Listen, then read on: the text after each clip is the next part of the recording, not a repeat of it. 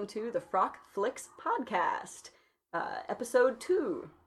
I'm Trystan L. Bass, your host for this uh, podcast this evening, and I'm here with Sarah Lorraine and Kendra Van Cleve. And uh, before we jump into this month's topic, I'd like to do a little housekeeping. First off, I want to thank uh, Thomas Dowry, my dear husband, who composed our theme music for the start and end of this podcast. And um, as a little thank you, I'd like to uh, have a, mention our sponsor for the evening, uh, TNT's Real Travels, who also has a video podcast, which you can check out at ttrealtravels.com. Uh, now that that's over, uh, our, our movie for this month is Elizabeth from 1998, starring Cate Blanchett. And uh, this is kind of in honor of the opening uh, yesterday of Elizabeth the Golden Age which we may address in a future podcast. But we thought we'd start out with the first movie that this was uh, that's a sequel to. And um, before we start talking about the movie itself, Sarah's going to give us some background information on the director and the costume designer and kind of what they thought about when they were going into it.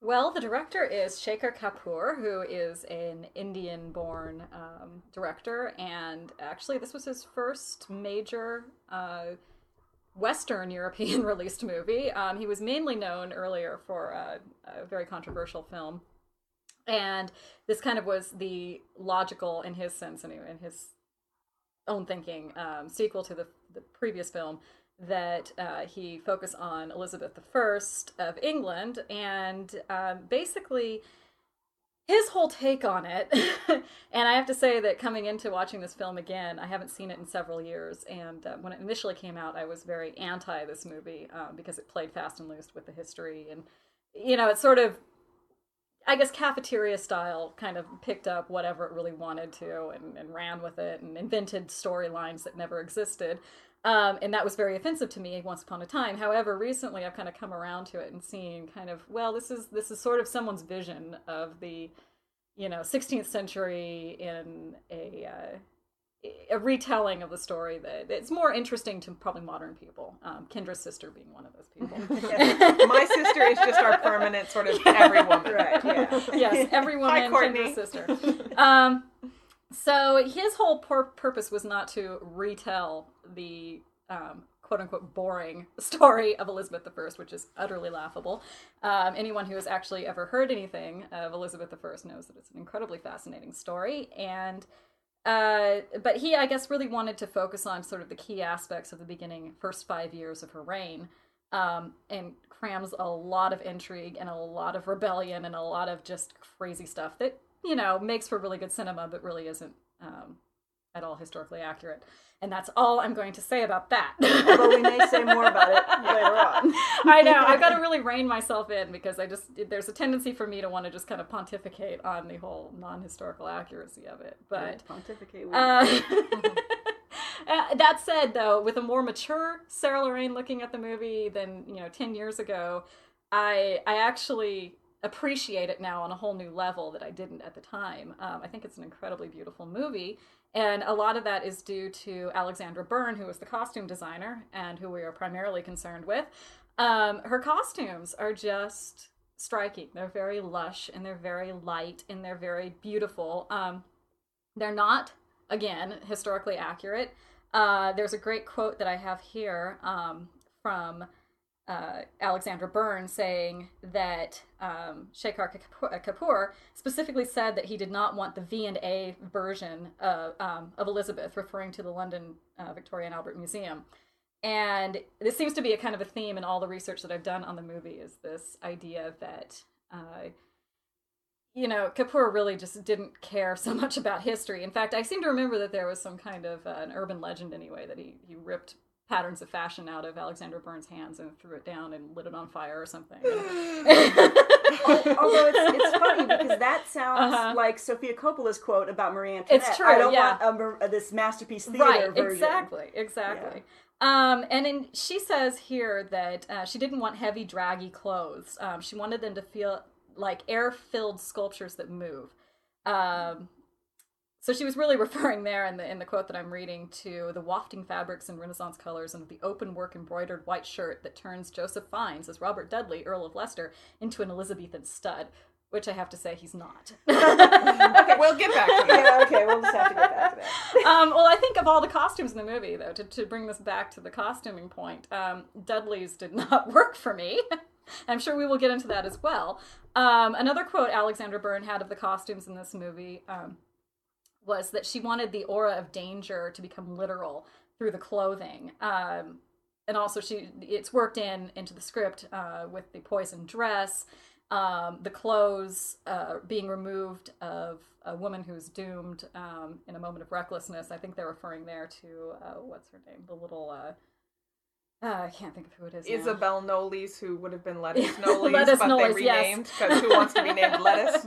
exactly. Um, and let's see.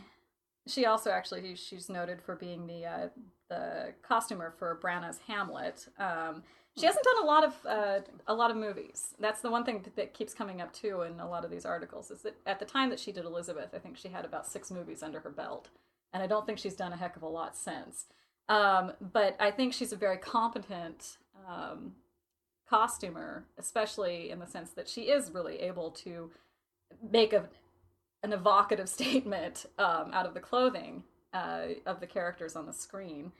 I Um, think that's kind of interesting too. Uh-huh. That um, the director used a lot of people, Mm-hmm. or at least in the key roles. Like Cate Blanchett hadn't done a lot of movies either, right. and this was Yeah. Mm-hmm. kind of his first big Hollywood or Western movie. yeah. Um, you know, so it kind of goes along. yeah it's a with that. very it's a very new in fact this is the thing that i, I it struck me actually um, just to, to reference the uh, golden age um, when i saw the previews for the golden age uh, I, I realized it turned something on in my brain that had been blocked for so many years with um, this particular movie with elizabeth was that i think Sh- uh, shekhar kapur was really trying to bring this grandeur to the screen and i was just simply really focusing on the nitty gritty details mm. and i was getting so hung up in that and that i didn't notice that the sweeping soaring just majesty of this whole movie the opulence and the the intrigue and everything was was really what was you know moving the story and i was sitting there saying oh but they didn't do this and didn't do that. And those clothes are completely inaccurate. So uh, finally being able to divorce that and turn off that little voice in my brain and watching this movie for the first time in several years i actually it, it really made sense to me now on a designer level. Um, and i've come to respect that. Uh, she also says here that um, specifically referencing we have a lot of ambient noise coming in right now. Um, uh, specifically referencing the golden age this is actually a really interesting quote um, because these movie uh, the, the costumes in this um, movie also sort of have the same evocative feel to it uh, is that she wanted something that looked like the Balenciaga, the Valentina, the Christian LaCroix, but of the period. And- Although having just seen Golden Age, I think that much more does apply to Golden Age than it does to okay, Elizabeth. well, still. Anyways, and that's really all I have to say about that. Well, that's kind of appropriate because Mm-hmm. certainly Elizabeth was wearing, you know, the, the high fashion designers of her era, Right. And so that makes sense. I mean, she's she was trying for you know fashion as Mm-hmm. theater, Right. and that's what haute couture is today. It's theater, Mm-hmm. uh, fashion as theater. And that's the thing too that I think we were all kind of looking at these costumes as they were coming across the screen. And I know I was thinking, well, if I saw that on the runway, that would make total sense. But you know, having Yeah. not, uh, you know, trying to to wedge it onto the character of Queen Elizabeth, I was having a lot of trouble with that. Right. Um, and I still do kind of struggle with it. Um, it's interesting though because there's another quote um, from these uh, one of these interviews uh, that he uh, Kapur really wanted the spirit of the historical look and not the actuality of that because the actuality can be quite boring. Take a little issue with that, but you know. so, so yeah. I mean, I, I, it- it's a film that really kind of makes me feel two different things at once and and so i'm having kind of an interesting time sort of grappling with that however i would like to say that i appreciate it now a lot more at 30 years old than i did when i was 20 so All right. Well, we've so we've got a little Mm-hmm. background on kind of what was going into um, the costume designer's Mm-hmm. mind, definitely, and the director. I, I also heard a, an interview with um, Kapur this morning t- on NPR talking about Golden Age, Oh, really? but it um, it applies as well, I think, to Elizabeth, uh, the first movie. Uh, he was talking about how um, he wasn't so much he, wasn't making he interested in making historical movies, but he he wanted to use these historical figures um, as part of mythology, and that part really came to him from the Indian tradition, where um, even a simple story, and, and, of course, if you watched any Bollywood films, you know you can see this. A simple story can be blown up into these grand mythic proportions, and in order to make his first, or in order to make really big Western films, it, it's like he felt he needed to take some character that people could understand or could see in a big, grandiose way. Um, you know, Western audiences, and, and I, when he was saying this, I kind of got the, I got, I kind of understood it because a Western audience isn't going to immediately grasp taking, you know, Jane Schmo and mm-hmm. putting her in a grand sweeping epic. We're not used to that in the U.S. and in England. Mm-hmm. India is totally used to that. I mean, I, I've I actually saw a, a Bollywood movie in India, and the audience is there just going nuts. Oh my god, they're just insane. You know, talking back to the theater, it's like going to Rocky Horror, except this is just a random movie about a guy and a girl. They fall in love, things happen. You know, they they uh, somebody interferes with their their destined love, and you know, it's this crazy story, but they're just kind of average people that stuff happens to on this grand, huge, epic. If you take screen. the essence of Elizabeth and you apply it to that, you know, it makes yeah. sense in that Indian mindset that yeah. it's that same sort of yeah, and, formula. And he was saying that, you know, mm-hmm. he he wanted to see this, you know, we think he, he was saying, you know, Indians, we think of of uh, stories as myth. Uh, man and a woman fall in love. That's myth. That's mythic and and some other because he was talking about how the critics are calling golden age you know melodrama. He says well no we, we see these things as mythic. And and so i wanted to bring this mythic sense to film in in the west. And so i can kind of see how well okay if you want to do that well what's the best place to do that in western film? It's to set it in a historical setting and take a historical character that is already kind of grandiose. I mean everybody you know you think of a king or a queen um, those kind of characters, they are grandiose and mythic, and so he can do that kind of big sweeping epic.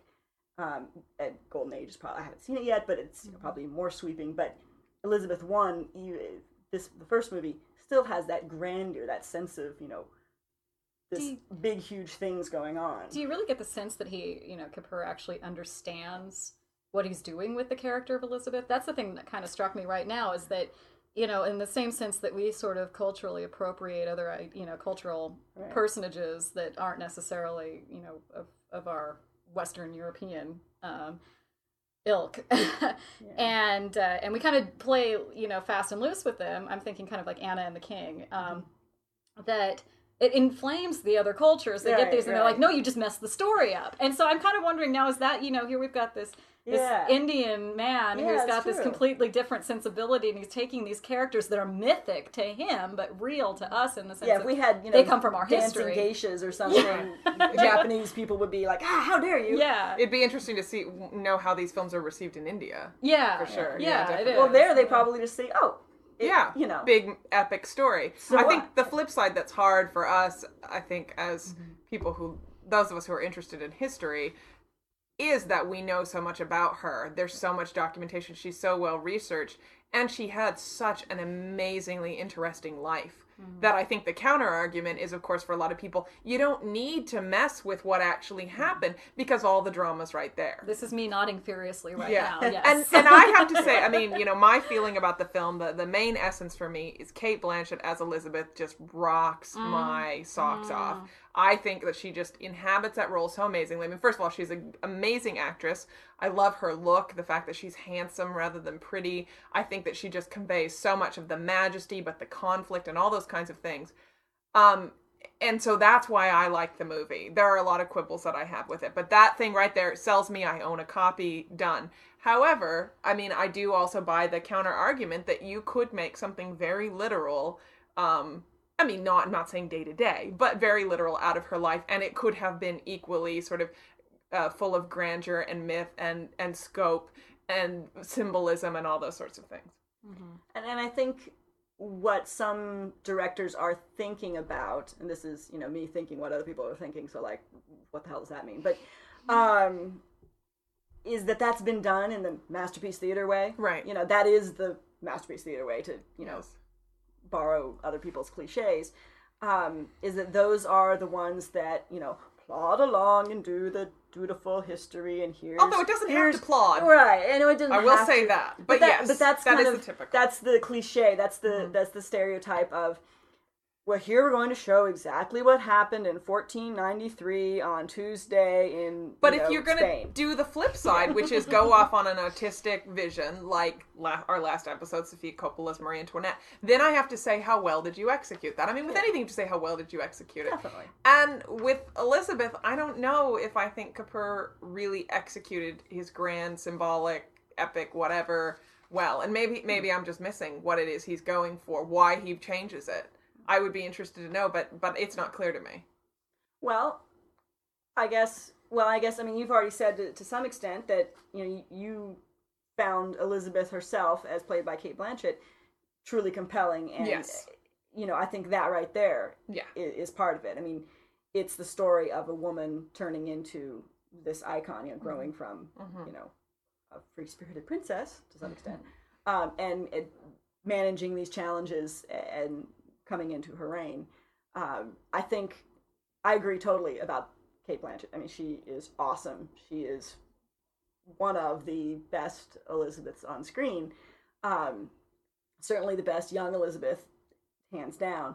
And he did a, mil- a brilliant job finding her and picking her for that role and putting her in that place and giving her that space to, to become that. Um, so I think the best uh, Yeah. uh, uh, example of her brilliance is the wonderful scene where she's getting ready to address. Um, I guess it's Parliament before Mm-hmm. Yeah. they're going to do the vote on the religion thing, whatever. Okay, bear with me here. We're, we're having pink drinks, um, and and she's practicing what she's going to say, and apparently that was just Cate Blanchett um, rehearsing, and they happened to catch it on film. Well, and one thing in the uh, making of uh, on the the DVD, uh, one of the producers talks about how Kapur works is that he's kind of uh, he likes to create chaos, is what she said, and so it's kind of always kind of frantic on set, and he changes a lot of things and he does a lot of things, and so I'm kind of wondering if maybe you know that's how he caught that is that he was just you know things were happening he's got cameras going left and right hey one camera happens to be catching kate rehearsing awesome you know because he's he's created this space where these kind of things can happen. So you know props to him for as a director for for putting those things together and letting that happen in that kind of space um i i, I think it, i think it really works as a movie i have some problems i have different problems than every, everyone here i think has problems with the plot We all have problems. we all have different problems, though, interestingly, with the plot. Um, should we go over some of the problems? Sure. Let's, let's have some problems. Can I go first? Yes, go. I, I think I have the strangest problems. Trystan, I don't the like the Scottish problem because that's always my Of course. deal. Um, the casting of uh, Mary de Guise was nice. Very uh, good actress who have name I've already Fanny forgotten. Ardant. Yes, who was also in Ridicule, which is an interesting movie. Um, she was good for that actually because she was very strong, and, and Marie de Guise was actually a very strong and very capable regent for for Scotland. Um, but She wasn't killed by she wasn't. Sorry, She wasn't. I figure killed by there's no spoilers I mean, on this. yeah, by no, way, yeah. right? You've Okay. seen the movie. It's Okay. it's Yeah, been done. hopefully yeah. you've watched Yes. this. Um, she was what the fuck, man. I mean, come on. What the hell's that all Didn't about? happen. Yeah. and and the, the Duke of Anjou hanging out with her and kissing her and stuff. no, what's it, what's all this stuff? Why? Why? Yeah. This is me shrugging my hands, going, what the fuck? Um, I think on that same note, not to cut you off, but on Yeah. that same note is the whole Dudley being involved in some giant. Oh, I know. Oh, yeah, and that. Oh part. no, no, no. Plot, no. whatever. yeah. Okay. but- So somebody else. uh, What's what's some plot annoyances? Oh god, where do I start? Pick one. um, let me think here. Actually, Kendra, why don't you go ahead? For me, I think it's it's. I can see that uh, it's the Dudley being involved in this big plot. It's the whole Dudley factor. Period. Okay, let's Yeah, just okay, come right you're out right. and oh, say fine. Dudley. for Joseph it. Fiennes hated it. hated it. Oh my That's god. just them. I don't know what their problem is. I Namby pamby Yes. little Scrawny. scrawny doesn't fill out his clothes well. Like, and speaking of design, I mean, there's, Yes. there's- we'll come back to the costumes on him, but the costumes on him not flattering. he looks scrawny. he no, no. Whines through most of the movie. He mopes through most of the movie. I'd kick him out of my bed too. Now, Christopher Eccleston, come on, come on down. Okay, now I agree. Christopher Eccleston, who is not hot as as Doctor Who. Yes, he I is. disagree. No, I he's disagree. not. He's I not. disagree. Tennant, totally so Okay, much well, hotter. yes, yes. Well, Tina Um, is cute. Oh, anyway, Okay, and as Casanova, woohoo! Okay, Anyway, but so with but Dudley, no. yeah. Okay, With Dudley, I get that obviously Uh. they wanted to have a big climax Yes. and denouement, and they wanted to have a reason, you know, or they wanted to have some big tension between the two of them. But Mm-hmm. it just, it, not only was it historically ludicrous, but it also, like, and the fact, for example, that she didn't know he was married when she was at his wedding, yeah, historically. kidding. Yeah. Um, but also then it only let him. they've done that in other Elizabeth movies. it only let him of those dumb stand around and whine and it didn't actually give him his role in the beginning of the movie. I mean he kind of has a role he has things to do. And then suddenly it's like he doesn't have things to do and then there's suddenly these random scenes tacked in with him whining. And yeah. Doesn't N- work. no. No, yeah, no. Yeah, I think all of my issues really, really sort of congeal around. Uh, Oh, but what about Dudley. the Duc d'Anjou? yeah, the Duc d'Anjou. I liked his character. he was entertaining I think Yeah. he was probably the best comedic relief. That he yeah, that's all he was thrown in there for. I think he was, yeah, and that was the thing. I mean, Yeah. obviously, the Duc d'Anjou was not, you know, prancing around in women's dresses. At least not that Elizabeth was able to see. Um, i liked the the big key yeah, Kendra's all about the big key. Yeah. and uh, yeah, that that for me actually was less of an annoyance. And I'm really, I'm really trying to pinpoint my my major issues here. And I really do think it was, it was a lot of it was the the story between Elizabeth and Dudley. And What, it, was it them doing the deed? no, no, no, no, no, no, no. Okay. Actually, the doing the deed thing to me was, you know, you can't prove that they didn't. You can't. They prove probably that they, didn't. They probably didn't. You but know, you can't prove it you can't and prove a it. modern audience wants shagging Yes, And, and, they you did know- get some shagging. and, and they don't actually show penetration. I mean, maybe Yeah. they were just doing everything but, which I bet actually, I think Yeah. Elizabeth probably did do everything Yeah. but She, with. she may have been of- just a technical virgin. Yes. Yes. Which I is hope, I hope she, I hope more she power was. her. Yeah, and Yes. you know, okay, but then we're also thinking like, you know, referencing the first podcast where we were all kind of hoping that, uh, you know, Marie Antoinette had it with um, what's his Fersen, face, yeah. Fersen. yeah, Count Fersen. that you know, well, you could kind of hope for Elizabeth's sake that you know, But she see, did. Joseph Fiennes irritated me Yes, enough that I would have way rather she had sex Okay, with well, Clive Owen. put- or Jeremy Irons, um, to go to another Elizabeth movie. But um, yeah, I mean, you you can't Mm-hmm. Prove that she did or she didn't, and they, you know, this movie, Did she? Didn't she? you know, um, the writer on the the making of featurette was was saying that it was um. He was most inspired by this poem by uh, Wyatt, who which I couldn't find the poem. I'm sorry. I looked, I looked in all my books.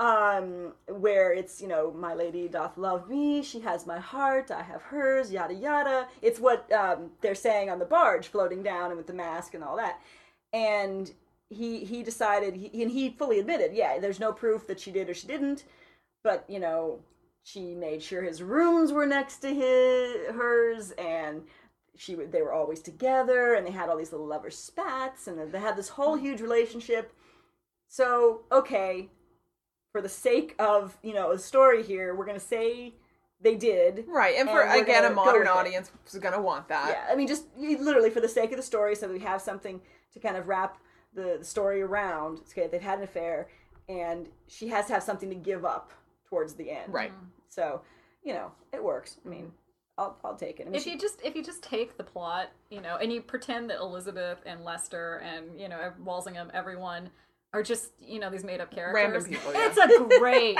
plot.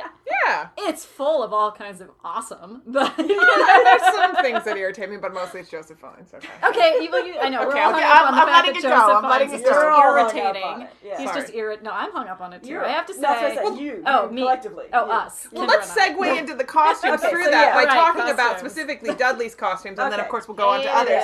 But Dudley, it's very interesting because we were analyzing Sarah and I what was bugging us so much mm-hmm. about his costumes. Well, first off, it was sort of all the unbuttoned doublets Yeah, and all those yeah. kinds of things, but also and his barren chest. It's his just barren really chest, Weird. his, his shoulders. He, he needed bulking up in his shoulders because they didn't um, balance his giant. Okay, what do you call those pants? I'm not into men's costuming. slops. Slo- okay. Well, call I don't them want to call them Venetians and have them be No, slops. Venetians are kind of like the They're little the breachy little, yeah. things. they're the Okay, close cut ones, but yeah, Yeah. the, the big poofy pain slops. Yeah, I mean he has the pumpkin pants. Yes, But but, he they don't balance. They it doesn't balance out But- on him. For example, on Christopher Eccleston, he's got the broad shoulders. Plus, he's wearing that little Yeah. bolero-looking Yeah. thing. That I mean, really they're wearing the same pants. It's more um, that the type of doublet that Mm-hmm. they're wearing. Um, Christopher Eccleston as as Norfolk is wearing uh, a longer doublet. I'm I'm why am I gesturing? You're listening to this.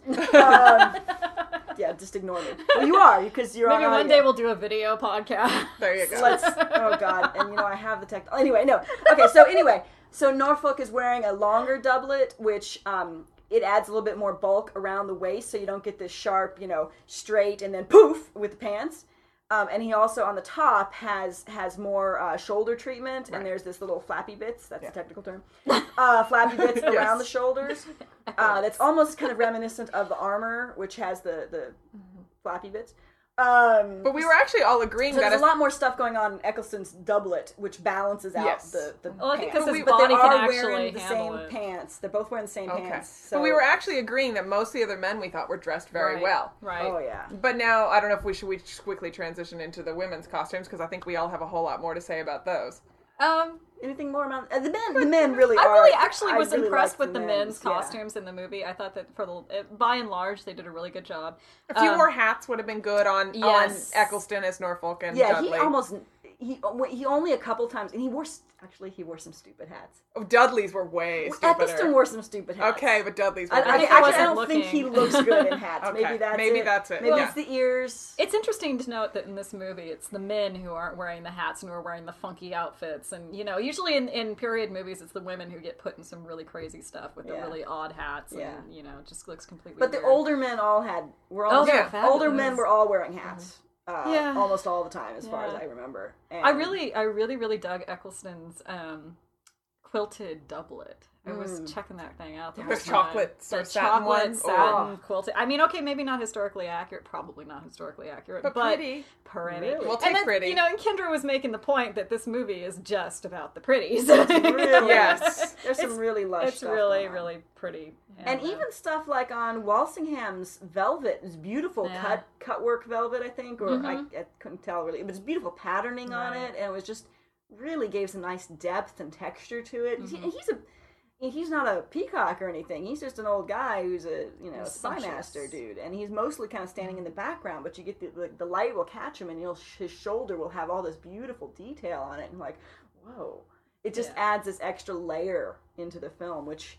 I mean, that's that's to me the sign of a, a really well made, well costumed film is when you get mm-hmm. those layers, even in the background, even in the mm-hmm. shadows. I will say that I think Alexandra Byrne really did make um, a very good layered look, and you know, mm-hmm. very it, it was complex. It mm-hmm. wasn't just Here's a dress. yeah. I think Shakespeare in Love was a lot like that for me. It was like it's mm-hmm. a one layer dress. It's made to look like it's got five layers on it. You know, Yeah. in this movie, I really felt that yeah, they were wearing pretty much everything that was supposed to be worn. Yeah, And one thing, one more thing with the men, they all had purses, Yeah, yeah, Man yeah. bags. nice Yeah, little man little bags. man. and historically accurate man bags. 'cause I've done a, a class on purses. Oh, it sounds and so they all have nice, really nice man bags. And a lot of really nice legs and some nice Yes, hose. some really and nice a variety of, of lengths of of Yes. pants on the There men. were hot I like the. French cut the little look- like yeah. slops. The little hot some- pants, Yeah, yeah. Hot pants. nice. With some, with some good leg in it. I think we actually need to time out and do our shout out. Oh, Oh, oh, yes. I must say, Cheers. okay, good, thank you. Um, yeah, this is actually, I think I'm, I'm Sarah is dedicating this uh, podcast to my dear friend Jen Thompson, who is about to have her first kid any second now. Who will come out wearing slops? Absolutely. yeah, yeah, Absolutely. seriously, perfectly dressed and beautiful. Yes, and uh, and because Jen um, listened to the first podcast and liked it so much, um, we are actually doing this in honor of her. We are drinking pink drinks right now in action. From the So- start. from the start, we actually got drinking before we started. There we go, proof. Jen, this one's for you. Just think, in a few days you can have one too. well, not until she's finished nursing. oh, damn. Okay. Sorry well, about that. sorry. We'll do another one when you're Okay. done. There you go. But yeah, so uh, Back track. men's costuming, pretty much, you know, a, you know, pretty pretty darn good. Pretty darn relatively accurate Yeah. and, and pretty hot on all of them except Hot, Dudley. hot, Dud- hot. Dudley. Dudley. Dudley. That's what I'm gonna call him. you from know, now on. usually Dudley is Studley, but now we just say Dudley is a dud. Yeah. Ah, Not whatever. like not not digging that. I mean, right. okay. I just I just want to say they could have cast Ralph Oh. Fiennes. They could have cast so many. No, no, they could have put Ralph Fiennes in there, and I want to know: was it just because you know she was in Oscar and Lucinda with him, and they're like, "Oh God, we can't pair them up anymore. It would just look weird." Because you know he would have been made. He would have been fabulous. He would have been hot. Yeah. Can, can you just Anyways. get over the. Okay, the- let it go. Moving All on. right, Yeah. I'm letting it Let's go. talk about the girls. Okay, the girls. Uh, what about the girls? Well, I think is very interesting because there's t- there's like I would say kind of three genres of costume that I see, and the first genre is on Queen Mary, the sister, and her attendants and the kind of people you see very early on around her, which is very um, I would say relatively historically accurate. Um, uh, I, really liked the the cuts and the fabrics and that sort of thing um, Sarah can correct me because she knows a whole lot more about this era than I do. Then the second genre I would say is on all of the sort of um, people around Elizabeth, ladies in waiting, and all of that. And that I found very pretty and very Florentine influenced. Not hundred percent accurate, of course, at all. Um, I mean, obviously built on a cone foundation and a big skirt and those kinds of elements. It's not like they're running around in unitards but um, didn't look very Elizabethan, but very pretty. And then you've got Cate Blanchett as Elizabeth, and she's kind of in her doing her own thing, and they're very the star, um, sort of the most liberties, the most kind of artistic things going on with those clothes. Mm-hmm.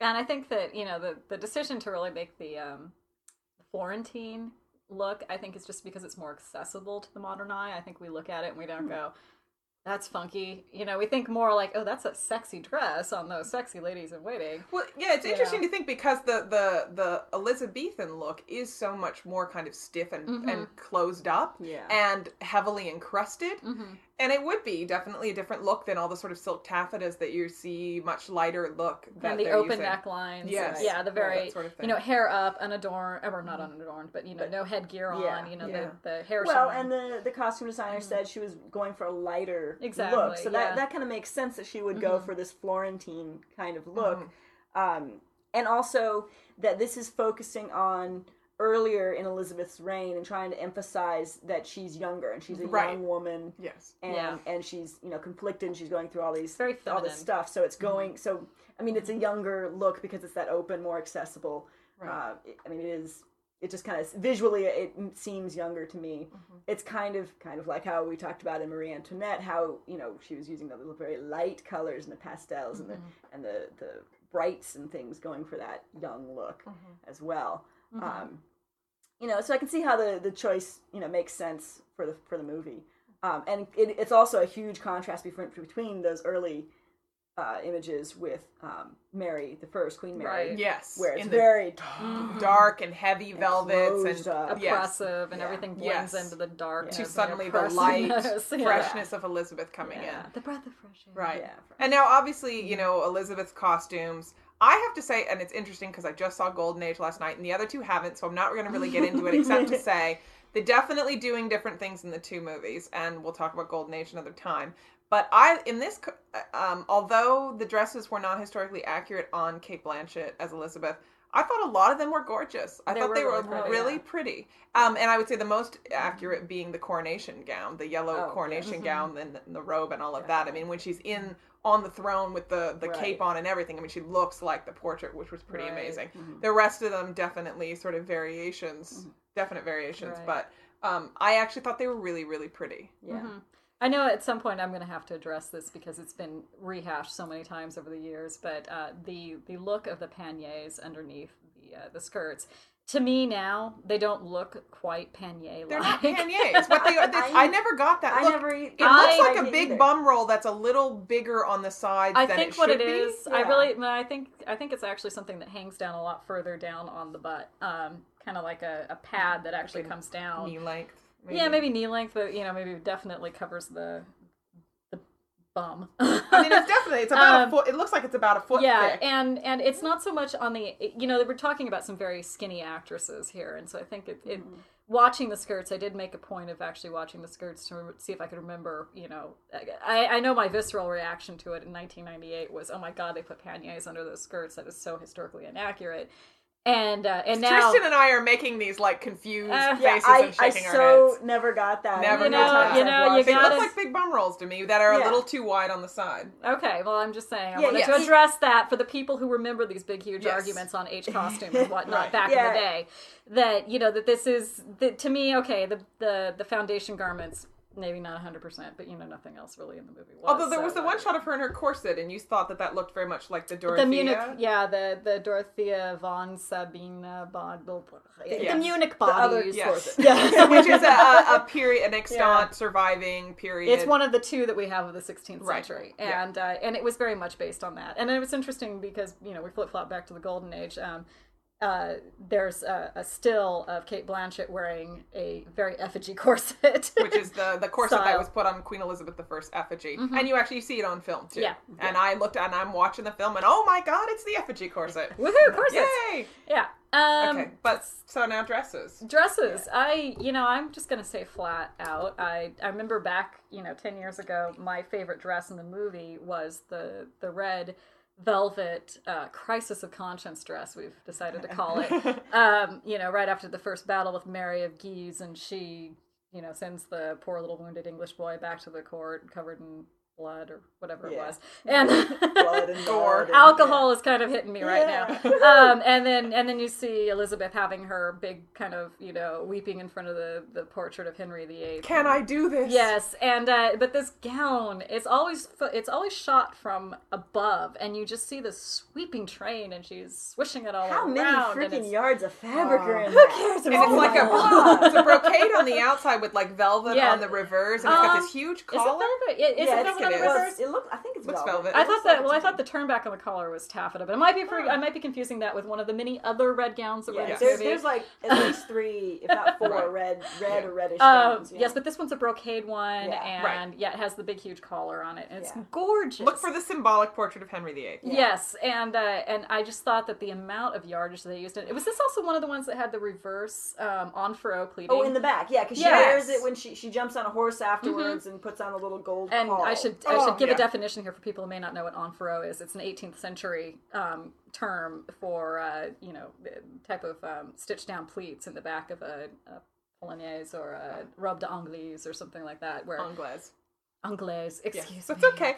Um, and basically, I mean, this is different. Um, Yeah. It's not the same look, but basically, Right. Mm-hmm. you've got a couple of pleats that um, are stitched down in the bodice, but then released in the skirt, so the fullness comes And out. it was a It's reverse. Really pretty. It was reversed. It was like it was wider at the bottom and it went up to the top. And, Oh yeah, you kind of in a triangle. Yeah, it was can- a very you can see interesting- because the fabric, Mhm. um, the light hits the fabric differently, and Yeah. so if you're looking it- for the scene when she, it's after she's ridden the horse and she's coming back and she's talking, she's about to. Oh, that's talk right. She also bitches out Dudley in that. Yeah, dress. this is a right before she bitches out Dudley. So she's off the horse Uh. and she turns the back a couple of times, and you can, and the, the light hits it, hits the back of her gown, and you can see the fabric. Um, I guess Mm-hmm. they used it facing one way and, and facing another way in the center part where these pleats are stitched down, Mm-hmm. and so that's where you can really see it. Oh, but we should of course say that this is this en fourreau thing we're talking about is an 18th century style, not a 16th century did. style. So Right, that yeah. that would be important to note. Right. Right. But it's really beautiful. It's really pretty.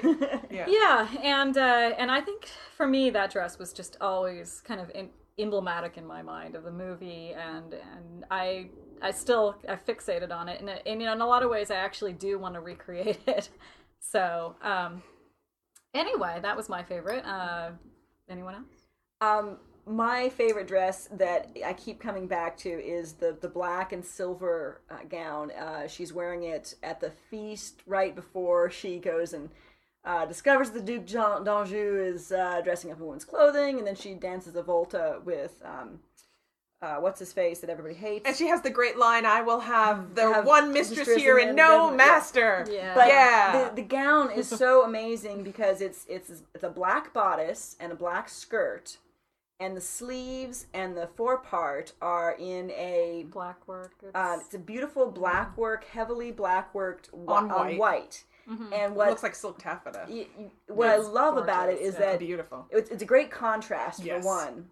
And it's interesting because that's happens. Um, she's been in much um, more richer colors, and that's yeah, a, that's it's really a change. Few, well, I think that's the only black gown. But I think, but that signals Yeah. a change. I would say in the costuming Well, from there on out. yeah. Uh, oh, really? Don't you think? Because then later you've got the gray. Dress, you've got some other things. Yeah. Anyway, continue. no, but that's a good I do think because up till that's then you've seen her in see, yeah. blue and red and those kinds of things. Suddenly she's in black and white. Yeah, and and plus, uh, I get maybe black has something to do with that scene too, because that's when she breaks off the marriage negotiations with Anjou, and when she tells um, Dudley that you know, screw you, dude. So she's kind of like, "Mm," And we all men. decided Cate Blanchett for president. Yes. um, but what I really like about that gown, in addition to is black and high. I'm a goth. I wear black gowns. um, but it, it reemphasizes one thing I love about Elizabethan 16th century clothing uh, is the the sleeve. It shows how the sleeves are separate. Uh, You know, you read in so many accounts that the sleeves were considered a separate part of the wardrobe. They were made separately. They were given to people separately. You switched them out You and wore them, them with out. different dresses and bodices they, and they skirts. were and... they, and this and the black and white combination was really popular too and so you know these Those were her colors, actually. Elizabeth's colors Black were and black white? and white. Yeah, I they were her did not know personal that. colors. Yeah. oh no i didn't know that Yeah. The other thing too, excuse me, I just burnt. it's officially pink drink time. Um, is the the jet beating? Oh, on yes. it, which is actually seems kind of very Victorian. Jet but actually did have symbol- symbolic, um, you know, it was symbolic in the Elizabethan time too for uh, purity or something like yeah that. i can't i. I, Oh, when which I is first so saw different that from too i was like is that it, It's- you- uh, but i looked a it up too and thing it, it's, than it was what it used is in- it yeah. was used though Yeah. Yeah, Um, and so yeah, the bodice has a lot of jet on it as well. So I just and then she has a freaking awesome crown. Can I just say Yes. something about about your dress, Trystan? Um, it's interesting to note that this actually this this dress got recycled in part in the uh, the the Tudors. Yes, I heard about that. With that. the horror, and you can see the sleeves are not attached to the bodice because in the Tudors they're off the shoulders and down Oh, on the God. actress's elbows. Oh god! It's like one of the most poorly fitted costumes ever. Uh, yeah, I think I saw a picture. It's in, it's on a, it's, it's not extra or is it? It's not not on a main main character. no, no, no. It's Or is it on, on Anne Boleyn? on Boleyn. No yeah. way. Yes. Oh. It seems Which like the is Tudors, they just went out and like got any costume Yeah, they could and bitch. slapped it In on and of somebody. itself, it's just ironic, or Oh, you know, I don't even That's know. true. Yeah, I'm wearing. I'm dead, My and I'm wearing my daughter's clothes. Okay, Which yeah. would have been the totally whatever. Okay, Yeah, right. confusing, that okay. Totally wrong period. Well, we know it. everything. Uh, they the clothes the clothing from Elizabeth must have gone into stock at some point. Okay, I think that- Yes. I think maybe the picture I saw was it just kind of a Uh-huh. back in the back, so I thought Right. it was like a crowd scene or something. No, No, it's the- worse than that. Damn. there's a couple. Of, there's a couple of specific costumes that Uh-huh. I want to mention. Um, the first is uh, I've already said the coronation gown. The second is the dress she wears on the barge when there's an assassination attempt. She's flirting with Dudley, Mm-hmm. um, and somebody else gets you know shot with an arrow, whatever. Just because I like the the whole look of that costume very much references the rainbow portrait of Mm-hmm. Elizabeth, which is one of the many portraits of her. Just the sort of the hair um, and the look. Um, and she's kind of wearing a similar kind of hair and look in your black and white dress. and then the one that I love um, is the gray dress that she wears at the very end when she confronts Dudley when the whole plot is coming out. Um, and there's so much about it that's beautiful. First off, the fabric is just gorgeous. And there's a couple of different layers going on, and it's got the sort of the standing collar, which I think is, and there's there's a couple different sort of layers of collar going on, which is really pretty. It's got that sort of that en fourreau stitched back stitched down pleating in the back, which, while not being accurate, is very pretty. And she just has this this great little hat. What do you call that kind of hat? A hat? Little It's a toque. pipkin. It's a pipkin. Yeah. Oh, that's very sweet. Actually, toque, well, yeah. it would have been it would have been pipkin pipkin if it were smaller, technically. Okay. But yeah, But it's an pipkin's- Italian bonnet. It's Pipkin's really a better name, so Yeah, we'll it's call it that. It's a but cute name. it's it's an amazing. It's it's a beautiful, uh, beautiful, beautiful, costume. Yeah. Now, are there any costumes that made you go? What Yes! The, what the fuck? WTF time. Yes. Yes. Yes. Oh, go ahead. Okay. Please. Okay, there's one she actually of wears one. twice. Uh, it's this kind of white uh, gown, and uh, she wears it the first time when Oh, she's the one with the uh, telling off Dudley. Yeah. yeah. the um, first the- time she's telling another off. 18th century.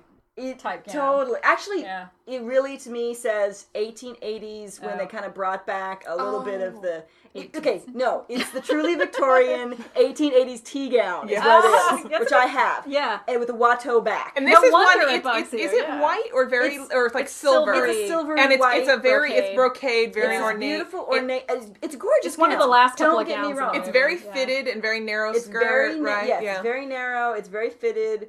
It has this beautiful, beautiful fabric. Yes. It has this really rich stuff going on. Kind of raised embroidery. yeah, that that screams not 18 or not 16th century to me. It says like you know, pretty much any other century. And then the back has a wa- it's Watteau. If she Yeah. when she turns around and walks back, you're like, hello, sack back. You know, Yeah. it's like. Okay, actually, there's a couple of gowns that have that sack that, yeah. but that one, Yeah. and oh, and she has bindis. They're really pretty. They little are really Indian pretty, but they're big that stuck to her. Indian bindis on her forehead, Yeah. eh, like a row of them, which I've done. I, I love that. But that. then It's again, great. Indian director reinterpreting Yeah, 16th century. I mean, it- Right. it, makes sense in that It- context. It's very pretty. I really like it. I would totally wear it.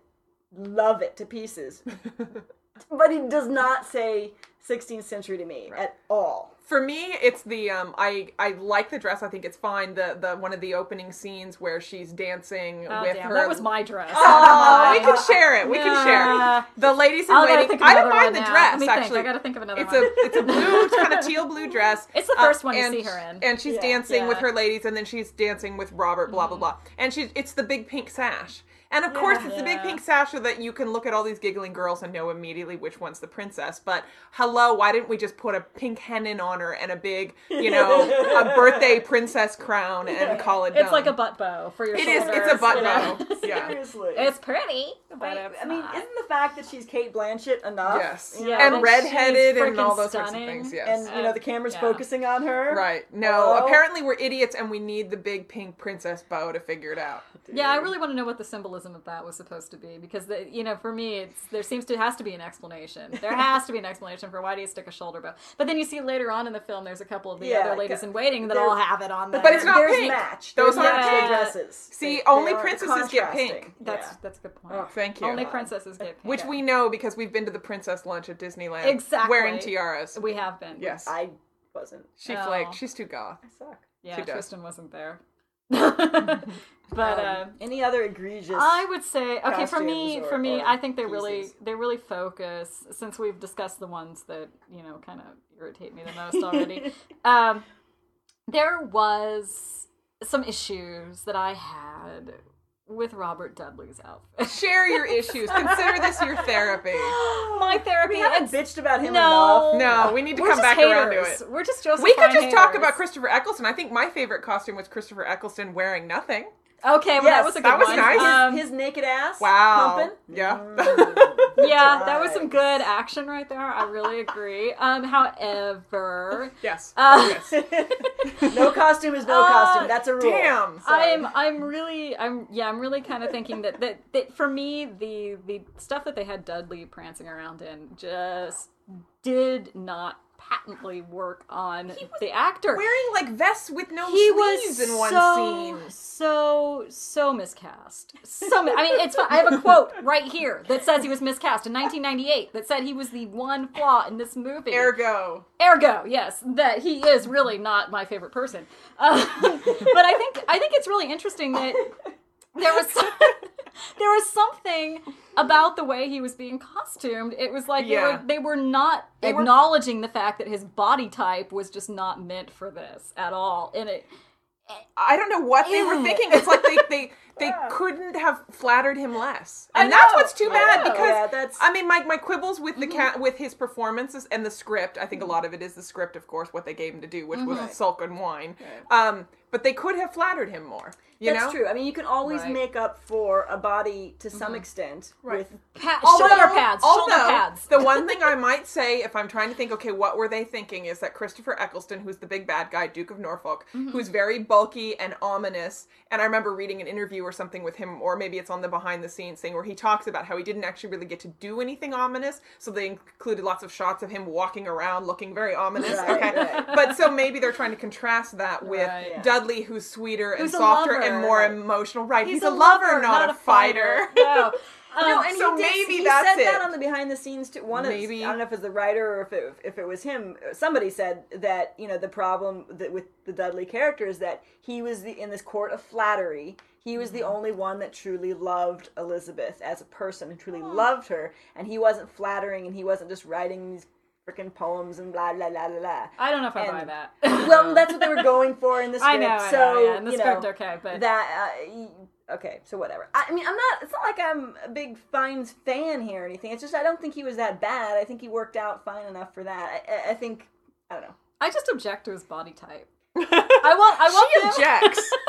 he did I want have some really nice double epaulets in that white Yeah. whitish. Well, that was that was uh, definitely doublet. that was the was one the nicest literal doublet, that was the one literal recreation they did from the portrait of Robert Dudley, the real famous Yeah, portrait. yeah, Yeah. that one. And uh, And he even had the little Van Dyke beard. yes, he did, and, that and they, yeah. that was really nice that they finally buttoned his freaking Yes. doublet up. what is with the I'm running around with my chest exposed because I am just so, Joseph ina- Fiennes. so inappropriate in a formal court. We have to remember this is a formal Yeah. environment. It's all Yeah. based on looking like. But he's the lover. no, I know he's the Right. lover, not the fighter. And Right. he's such a sex pot. You know, I just gag me with this Yeah. man. I'm sorry, Joseph. Oh God, we've we've gone for Valley Girl references. Well, you know. I know. Oh my god. It's good. Um. All right. So, any anything else about the costumes? Uh, I think we've talked about our favorite ones. I really have to say, ones, I really have to say, one of my favorite costumes was actually the uh, the dress that was being worn by the Duc d'Anjou in Oh, yeah, drag. yes. I Yeah. thought it was I thought it was very and much an interesting interpretation on uh, late 16th century costume. In fact, it reminded me a lot of something that I've done myself, which we will not talk about. But uh, I loved that the fact that it was a, a sheer black kind of uh, Yeah. chiffon overgown over this very odd, I, you know, almost looked like underwear from behind. When he turns around, you kind of see like the wheel farthingale in the back of his corset being laced up, and I just thought he was fabulous. I really, really liked it. But what were some of those people wearing it when they Oh, were in yeah. their states of undress? the I There didn't orgy really pay scene. attention to that. there was this guy with this random strap across his chest and and It's this, it- this 16th harness. century bondage gear. Yeah, basically, this is the, this is bondage a go go, 16th it was century just style. so Right. Weird and Yeah. not attractive. I think mean- we we should note the the dress that that um, Elizabeth wears in the final scene where she's become a virgin. Oh yes. Um, Yes. and uh, which I have that's to make a, really foot. good I have to make a footnote, which is of course that she started wearing makeup and wigs and all those things because her own hair was falling out and her own looks were going. But of course, you know, we're making an artistic choice here to do all of that. But that dress was fabulous. I think it was the most historically accurate thing in the movie. The the makeup was fabulous. Yeah. The the wig was fabulous. I mean, hot damn, thumbs Yeah. up for that. yeah, It's that's- actually based on this one dress, and I'm trying to remember now what the heck it was. We are now consulting Queen Elizabeth's wardrobe Yes. unlocked. We'll get to that. Reference be- which material handy. Good, good segue. I want to just kind of throw Yeah. that out there, but it actually that that final gown was more or less a, a silhouette, um, Yeah, which if not a literal copy. It's not the. Uh, which portrait is it? I'm Um, trying to remember. Yeah. Find it. We'll move on, Yeah. and we'll tell you when we. Find it. I'll come it. back to it. Just Um, continue. I'm trying to think if there any. No, I. Yeah, I can't remember which one it was either. But um, You know the one I'm talking yeah, about. I'm sure You everyone all- listening You probably knows the all one know. So talking you're you're Yeah. filling in for us right If you're And listening to besides, this, you know. You couldn't see the picture that she's going to show you. That's anyway. true. Yeah, I could give you the name, Right, so it's okay. okay. Um, although this is uh, kind of a, a good kind of uh, you know wrapping up about the movie itself. Um, one thing that that um, I found uh, it. one one oh we found it already. Oh yeah, yeah, one. it's the the Welbeck or Wanstead portrait of Queen Elizabeth I, attributed to Marcus Gheeraerts. I probably pronounced that completely incorrectly. The Elder, circa 1580 to 1585, private collection. So much later, of Yeah. course, in Yeah, this era, yeah, but still, we'll take what we can get. Yeah. And it had the bows. yeah, with yeah, little it's bows on actually it, it's actually not funny. exactly a literal copy of it, but it's very much the silhouette. And the, this one, it's it's kind of a sprigged. And, And the bows looked like the Armada portrait, Yeah. although of Right. course it was all white as Right. opposed to the pink. You know, maybe bows they just that. looked at this page in Queen Elizabeth's wardrobe. Yeah, it's and they're 'cause like, let's both just are take all both of it. are on the same Yeah. page. And we'll throw it all together. One thing that Kendra alluded to is that you know that of course is a bit uh, quite a bit later, and this this movie is pretty much just the first five years of Elizabeth's reign, and then Golden Age picks it up way later.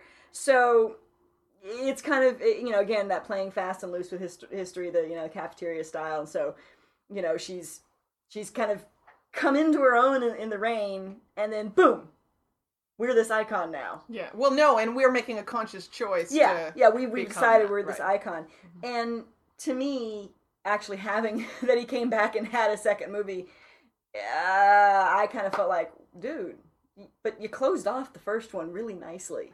That's a good end. Yeah. So I probably didn't think he was going to be able to make the second one. I kind of get that impression. It took him Yeah. almost ten years to make the second Yeah, one. and anyway, I so. I kind of I, I kind of don't need this. I mean, I'll go Yeah. see the second one. Don't get me wrong. Clive You'll- Owen. I you would no need no the no no. second one. I Yeah. want to say besides You'll get Clive my Owen, 10 I want to bucks, don't say worry. Cate Blanchett in armor had Yeah. me. But- but but- story wise, I didn't feel he needed another movie.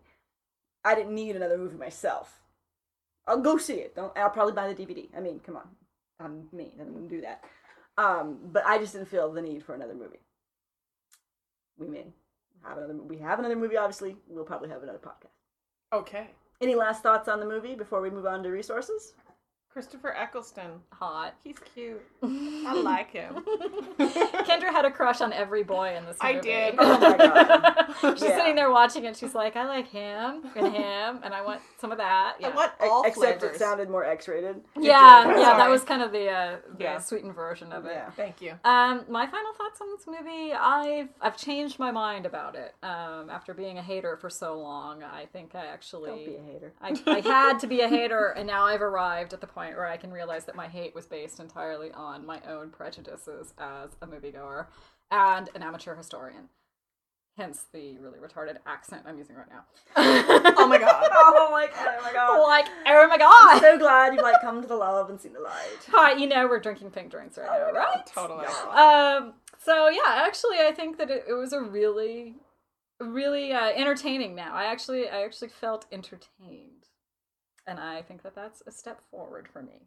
Th- th- it's progress. That's all we can ask for is Progress, progress. yes. For me, I have a lot of issues with the movie, but eh, they're all outweighed by the amazing, amazing talent and look of Cate Blanchett in that role, and uh, add, it outweighs everything for me. And Christopher. No, not even that. Oh, I think he's. It helps. He's a bonus. Yeah.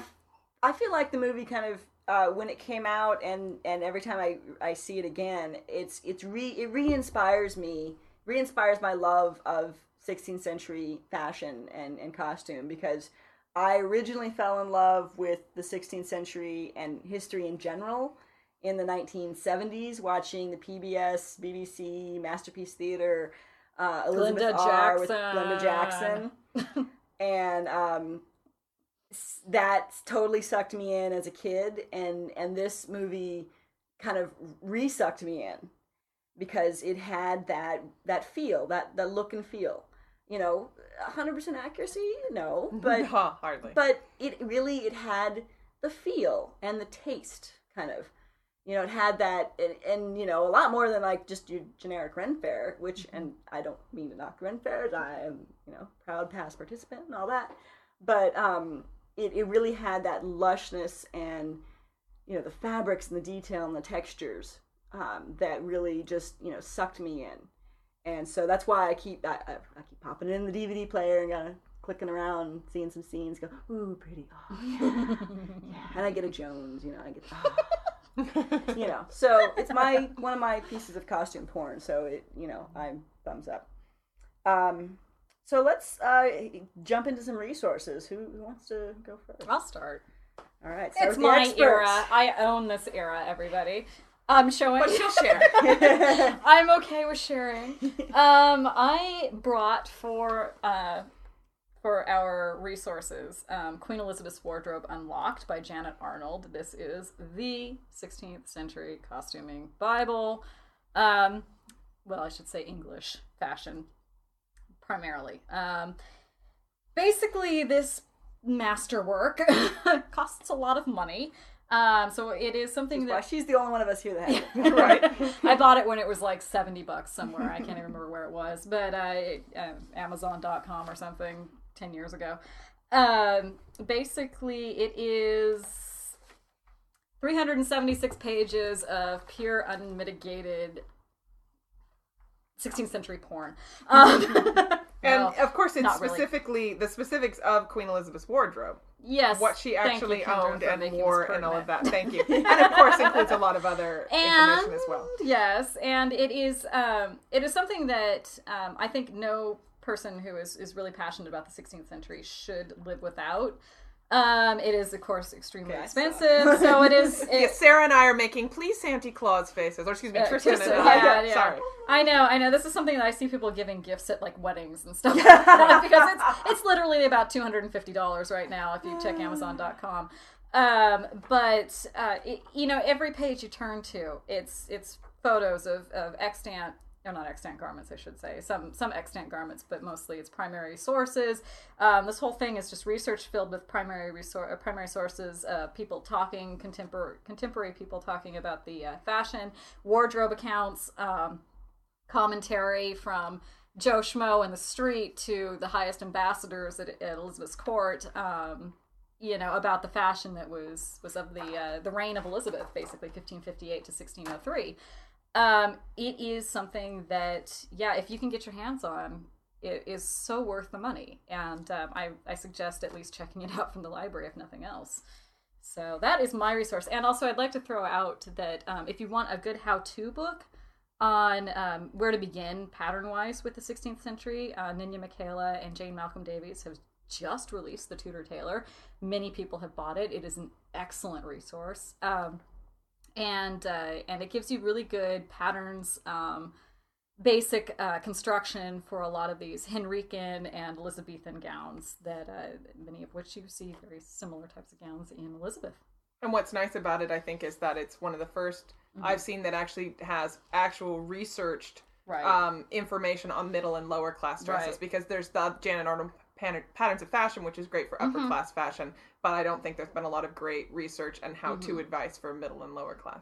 Yeah, and uh, and also there's a lot of extremely solid um, primary research in Right. there. So I mean that's it's something where- it's a it's a several steps up from the the previous generation of costuming, 16th century costume clothing, which we will not discuss. I'll, I'll third the the Tudor Tailor because it's I've actually managed to make to scale up patterns from it, which for me is like shocking and amazing.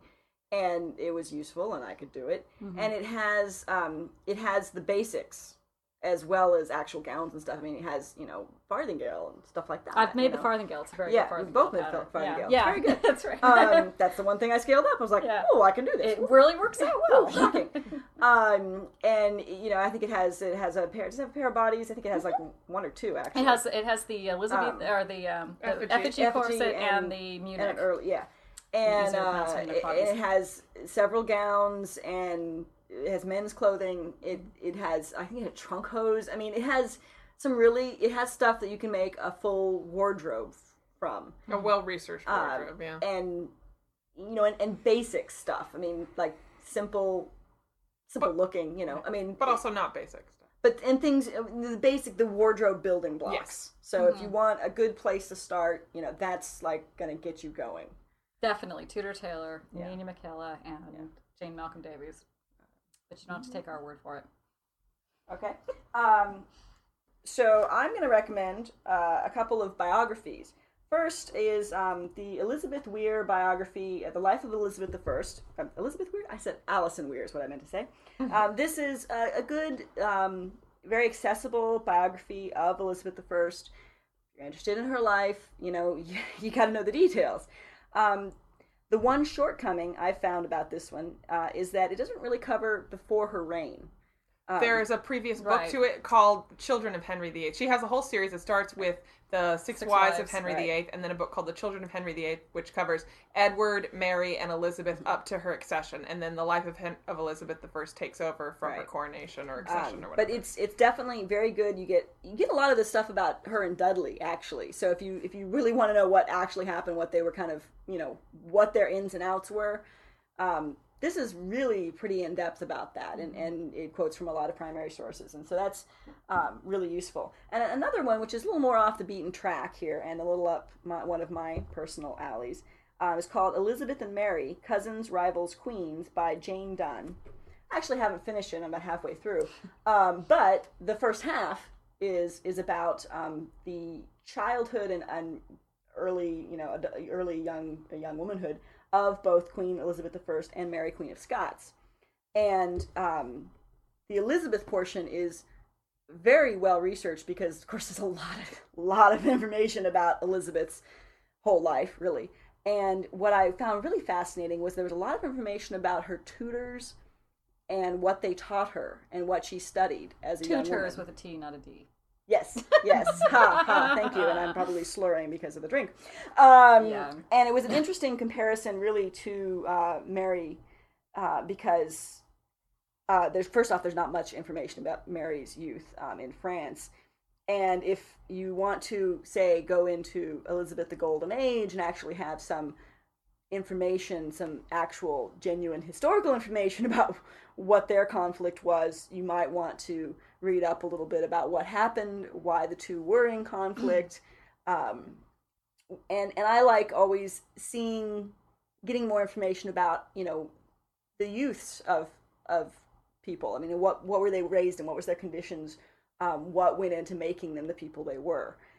And um, in this case, Elizabeth and Mary were couldn't have had more different childhoods and young womanhoods. Uh, they are such amazingly different people, and the fact that they happen to be contemporaries is just the strangest of coincidences, and that they happen to be ending up, you know, essentially rivals and and enemies in the end is just one of those really kind of whacked out quirks of history. and if you haven't read anything about Elizabeth's youth before she, her accession to the throne, a lot of really important and really gritty stuff happened. So Yeah. you, Yeah. I think it really helps to contextualize what she does definitely. later. And then there's one uh, link that I'll that I'll put up on our website. Um, it's actually from the uh, Southern California Renaissance Fairs, uh, Queens Court.